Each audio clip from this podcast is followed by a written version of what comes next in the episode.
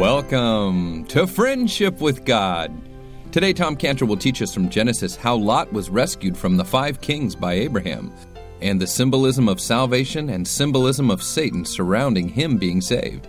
This message is available for free download at friendshipwithgod.org. That's friendshipwithgod.org, or on iTunes, you can download it for free. Now, we're coming to the close of the year end for the Friendship with God radio program. We'd like to encourage you to make a contribution to keep this radio program going on this station in your city. Now, 100% of your contribution goes towards keeping this Bible teaching program on the air in your city right here on this station. Now, we also have a matching donation of 100% that goes towards Israel Restoration Ministries when you send in a donation. So 100% of it's tax deductible, 100% goes towards keeping this teaching program on the air, and 100% of it goes towards Jewish evangelism through Israel Restoration Ministries with a matching donation. But 0% goes towards administration costs. So this is an incredible offer. $1 gets matched by another dollar, 100% of it tax deductible, all of it going towards reaching lost Jewish souls with the gospel. God has given us a commandment to go to the Jew first with the gospel, as well as to the Gentiles. And this radio ministry and evangelism ministry does both. And you can fulfill that commandment by every dollar that you donate to keep this radio program on the air, but you'll also help to fulfill the Great Commission. So if you'd like to support the Friendship with God radio program with the matching donation to Israel Restoration Ministries, contact us right now at 1 800 247 3051. So you can contact us right now or call us after the show 1 800 247 3051. 1 800 247 3051 or go to friendshipwithgod.org now or after the program, friendshipwithgod.org to donate online. And now here's Tom Cantor teaching us from Genesis how Abraham rescued Lot from the five kings and the symbolism of salvation and symbolism of Satan surrounding Lot being saved through Abraham. Yeah, if you like to open in your Bible with me to Genesis chapter 14 and uh, get ready to start here this morning. Let's first of all pray.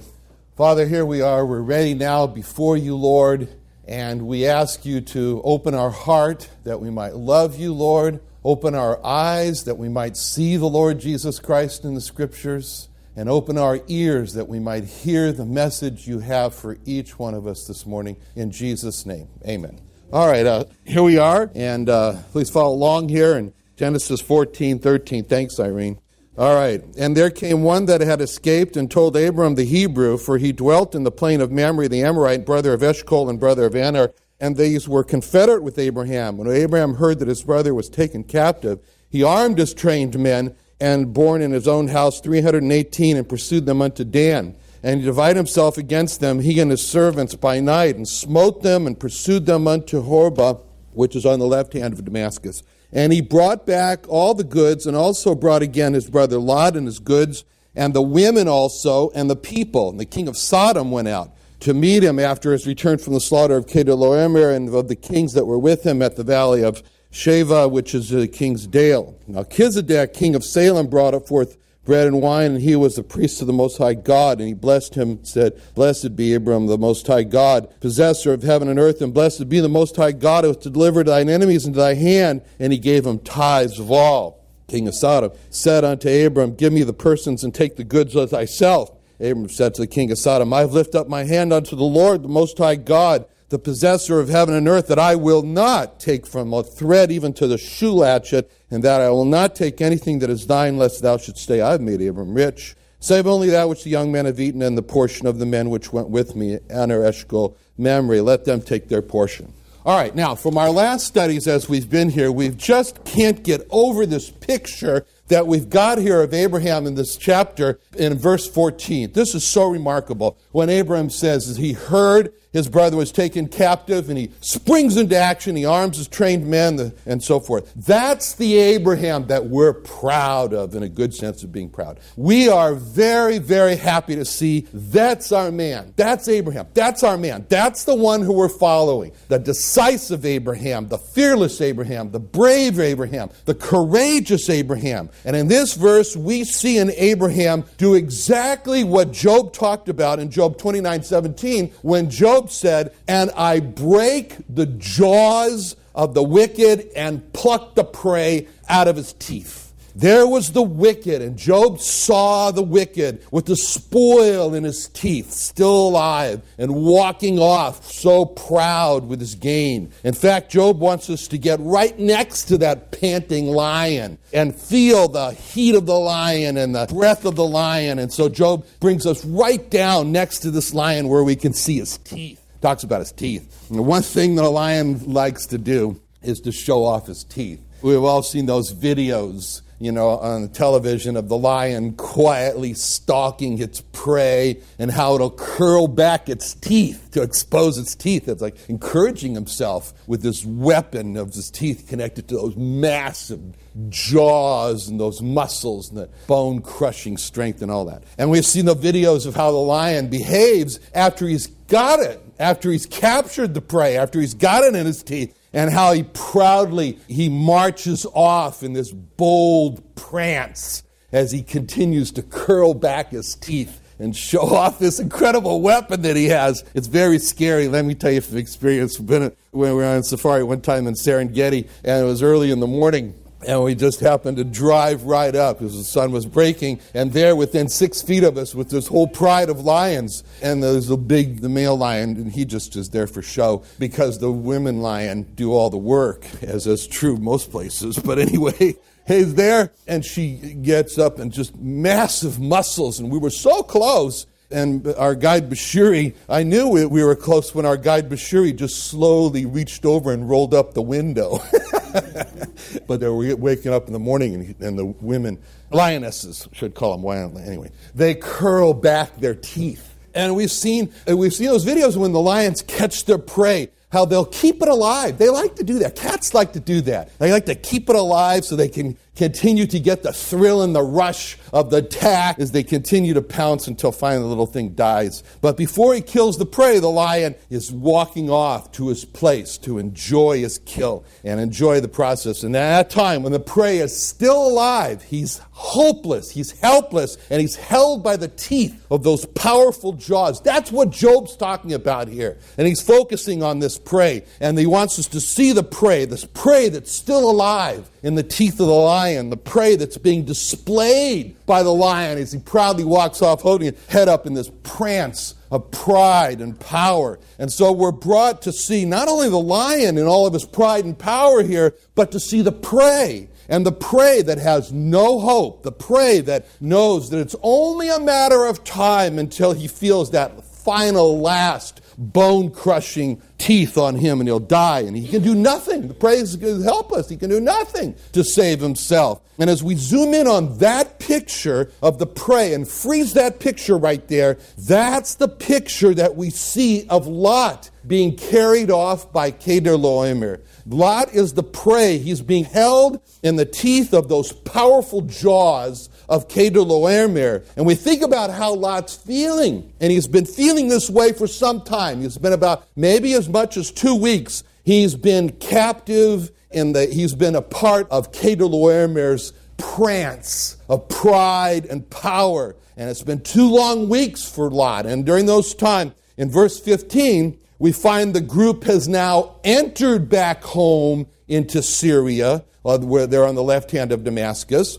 And we think a lot. And we think that as he sees that they're entering Syria, and he knows soon it's going to be, it's all over. He has no power. Lot has no power to deliver himself. And the two questions in Lot's mind is, who would deliver me and who could deliver me? And so that's a picture that we have here in chapter 14. That's the picture of Lot is the picture of us. It's not just Lot. It's a picture of us. And like Lot, we were the prey. That was us. We were the prey in the teeth of Satan, the lion. And the description of how we were when we were outside the Lord Jesus Christ, when we were not saved, that's presented to us as a point that we should not forget. It's like Lot. Why should we not forget that? Because that's how we're going to be compassionate on the lost that we're going to seek to save. Turn to 2 Timothy 2 24.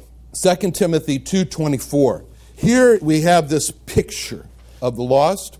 And we have the commandments to us as little evangelists. That's what we are. We are little evangelists. And so it says in 2 Timothy, 2 Timothy 2 24 through 26, it says, The servant of the Lord must not, the imperative of it all, must not strive, but be gentle unto all men, apt to teach, patient, in meekness instructing those that oppose themselves. If God peradventure will give them repentance, to the acknowledging of the truth, and that they may recover themselves out of the snare of the devil, who are taken captive by him at his will. So we are the little evangelists that are being addressed in this part here. And it says to us as little evangelists, you must not strive with the lost. You must not. Well, why must we not be striving with the lost? Why shouldn't we be out there demanding our First Amendment rights to be heard? No. Why must we be as little evangelists when we feel that we have to set the record straight? He can't get away with saying that. We must be gentle. Why do we have to be gentle? We must be gentle. Gentleness is for sissies. I'm a man. Why do we have to be gentle?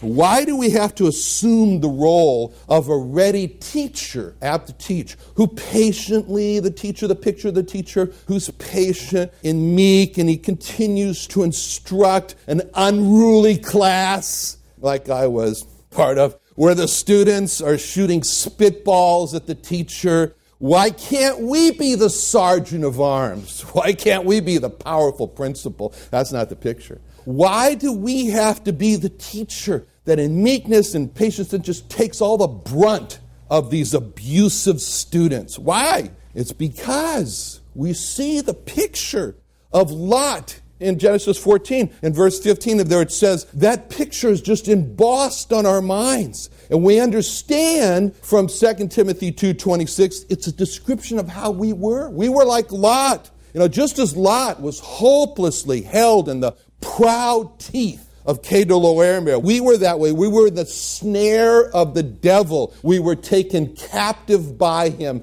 at his will. And that's how we can be to the lost, not striving and gentle and apt to teach and patient and in meekness instructing. Because we see the lost that we work with as Lot. We see the lost that we work with as we were. We see them in Genesis 14, 15, and we understand that as we look at 2 Timothy 2.26. They're just caught in the snare of the devil like Lot was, and they're taken captive by him at his will. Because we see the lost, we work with them as we were before we were saved. 2 Timothy 2.26, the snare of the devil, taken captive by him at his will.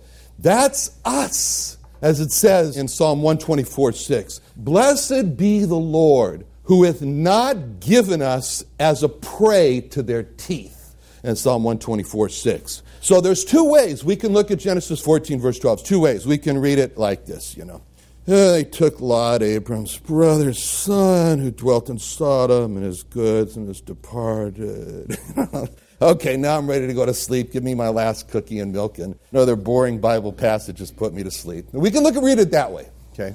Or we can read it with great interest and say, and they took Lot, Abram's son, his brother's son. He dwelt in Sodom's good and They took Lot. That Lot is in the powerful teeth of Kedorlaomer. Lot is on his prance of his power and his pride. And hey, that's me. That's me. Lot is me. And hey, I see myself in Lot. That's me. That's a picture of how I was before I was saved. I was Lot. Satan was Kedorlaomer. And like, like Lot was in the teeth of Kedorlaomer, I was in the teeth of the devil. And like Kedorlaomer was just prancing off in his pride, heading for Syria, the devil was prancing off with me, heading for hell. And like Lot had no hope, zero hope of escape, I had no hope of escaping from the strong clutches, the teeth of the devil. And that was all true for Lot until a rescuing Abraham appeared on the scene.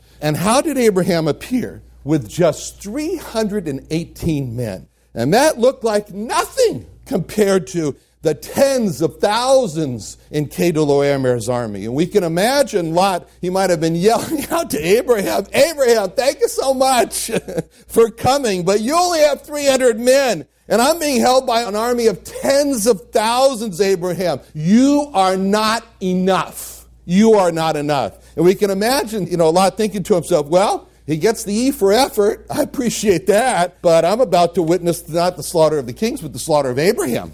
And that's true for us. That was true for us also. It all looked so dismal for us until our rescuing Abraham, the Lord Jesus Christ, appeared.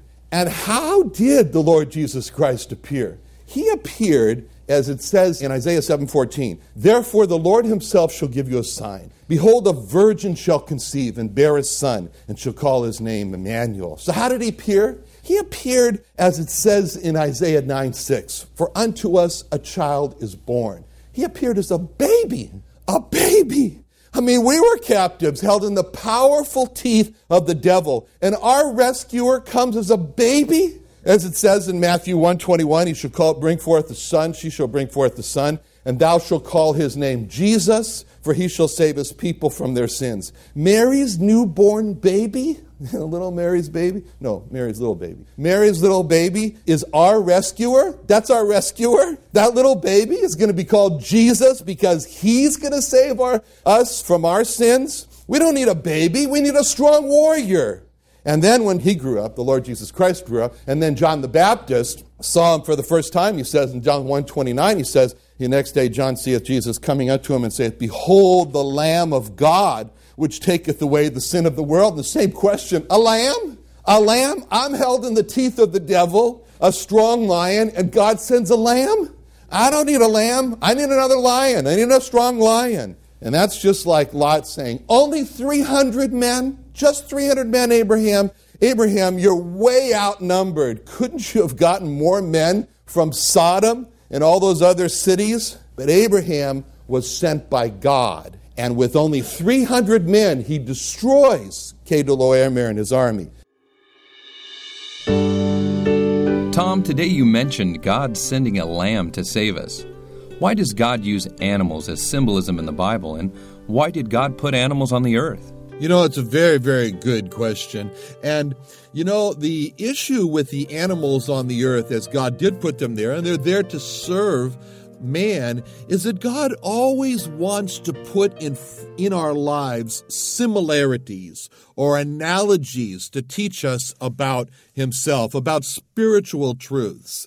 And so he's always asking us when we see things that he's almost like saying to us, Can you see? Can you really see? Can you see beyond what you're seeing? Do you see the analogy here? Do you see the similarity here? Do you see the parable here? And so, what God is doing with the animals is that He puts them on earth, and it's almost He's saying to us, Do you see?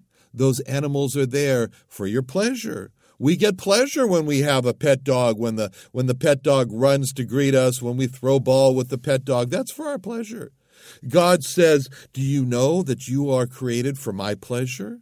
So that we can spend time together, just like you spend time to, with, the, with the animal. And then as the animals serve you, do you know that you are been created to serve me? And that as you do that, you will be the happiest in your life? You know, Moses wanted to make this so very clear to the Jewish people that what he did was he said to the Jewish people in Deuteronomy 10, verse 12, Moses said, And now, Israel, what doth the Lord thy God require of thee? Boy, what a question. Isn't that great? Isn't it really interesting to sit there and say, What does God require from me? Well, Moses says, I'll tell you. And now, Israel, what doth the Lord thy God require of thee? But to fear the Lord thy God, to walk in all his ways, and to love him, and to serve the Lord thy God with all thy heart and with all thy soul. That's what God requires of us. First, to fear him. Take God seriously. He is an awesome God, one to be held in awe. Fear God. Give him his rightful place. Walk in all his ways. He's told us what his ways are so that we can be like God. Walk in his his ways, and then love him. Love him because he loves you. Have that friendship with God. Have that love relationship with him, and serve him with all your heart, with all your soul. No half heartedness, but a complete serving of God. Amen. Now, Satan doesn't want us to serve God. And I know he also appeared as a serpent in God's Garden of Eden. Why was the serpent allowed to be in the garden? Yeah, isn't that something? I mean, God really ha- he has the power. He could have said, "No serpent in my garden. This is going to be a beautiful garden. I've just created this garden. It's going to be perfect." It was. It was the Garden of Eden. So why in the world was the serpent found in God's garden? Well, obviously the answer is because God wanted the serpent to be in his garden. That's why the serpent was in his garden. Then the next question is since the serpent brought about so much trouble, what in the world did God have in mind when he allowed the serpent to be in the garden? What was God's purpose? You know, Ephesians 6 10 through 18 starts off with these words Finally, my brethren, be strong in the Lord and in the power of his might. That's God's will for our lives. God wants us to be strong in him and in the power of his might. And how are we going to be strong unless we've got some challenge or some obstacle that we have to be strong against? That was the purpose of the serpent being in the garden. So he says, How are you to be strong against the serpent? How are you to be strong in the Lord and the power of his might? And he explains, You be strong by putting on the whole armor of God, God's armor, what God has provided. That, he says, you may be able to stand against the wiles of the devil. That's why the devil was allowed in the garden. That's why his wiles or his strategies or his ways were in the garden. The devil ways so that we could stand against them. He says, For we wrestle not. God wants us to wrestle. We wrestle not against flesh and blood, but against principalities, against powers, against the rulers of the darkness of this world, against spiritual wickedness in high place. God's intention, God's desire for us is that we would be strong through wrestling, wrestling against these powers of darkness of this world, these rulers of darkness of this world, against the spiritual wickednesses. He says, I want you to learn, this is the idea behind verse 13, that how to take unto you the whole armor of God God, so that you'll be able to withstand in the evil day, and having done all, to stand. God is training us. He is training us so that we can we'll be trained with him because we're going to reign with him and he wants strong ones to reign with him and the only way they can be strong it is if they stand against the evil day he says in verse 14, Stand therefore, having your loins girt about with truth, and having on the breastplate of righteousness, and your feet shod with the preparation of the gospel of peace. Above all, taking the shield of faith, wherewith ye shall be able to quench all the fiery darts of the devil. God prevent, could prevent those fiery darts of the wicked one from coming to us, but he says, I want them there so that you'll learn how you should take the shield of faith and be able to quench all the fiery darts of the wicked.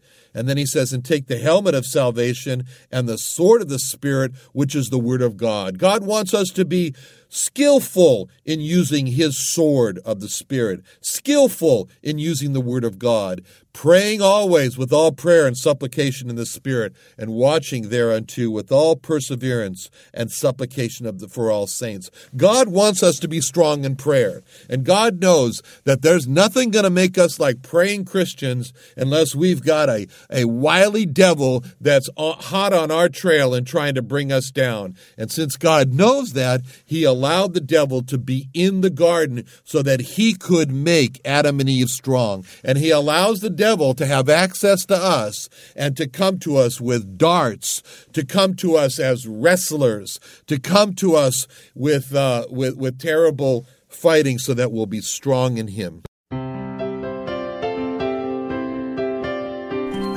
Thank you for joining Tom Cantor and the Friendship with God radio program today. Now, Tom Cantor wants to encourage you to witness to your lost Jewish friend, Jewish doctor, Jewish business owner, or a Jewish neighbor.